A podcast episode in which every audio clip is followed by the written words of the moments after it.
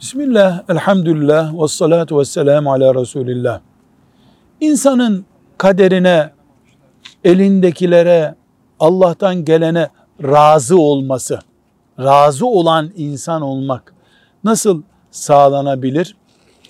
Her şeyden önce Allah'ın kaderine imanın gerçek ve güçlü bir iman olması ile mümkündür bu deriz.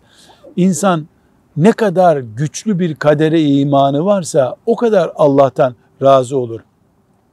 İkinci olarak da bir işle ilgili insan yapabileceği en güzel işi yapar, tedbirleri alır, çalışmasını yapar, gerisini Allah'a bırakar.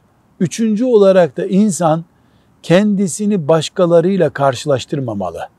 Güzelliğini, malını, imkanlarını, annesini, babasını, çocuklarını başka birileriyle karşılaştırmamalı. Herkesin kendisi tek başına kendisidir. Dördüncü olarak diyoruz ki mal bir araçtır. Hayatın kendisi değildir. Malın varlığını veya yokluğunu abartmamak lazım. Onu her şey olarak görmemek lazım. Ve beşinci olarak da tavsiyemiz insan dertli de olsa Allah'ın diğer dertli kullarına bir bakması lazım. Bir beteri daha kötüsü muhakkak vardır.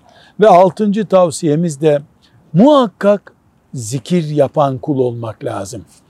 Günde on defa da olsa La ilahe illallah demek, on defa da olsa salavat getirmek, yüz defa Subhanallah demek ve benzeri zikirler insanı dalgınlıklarından alıp götürebilir.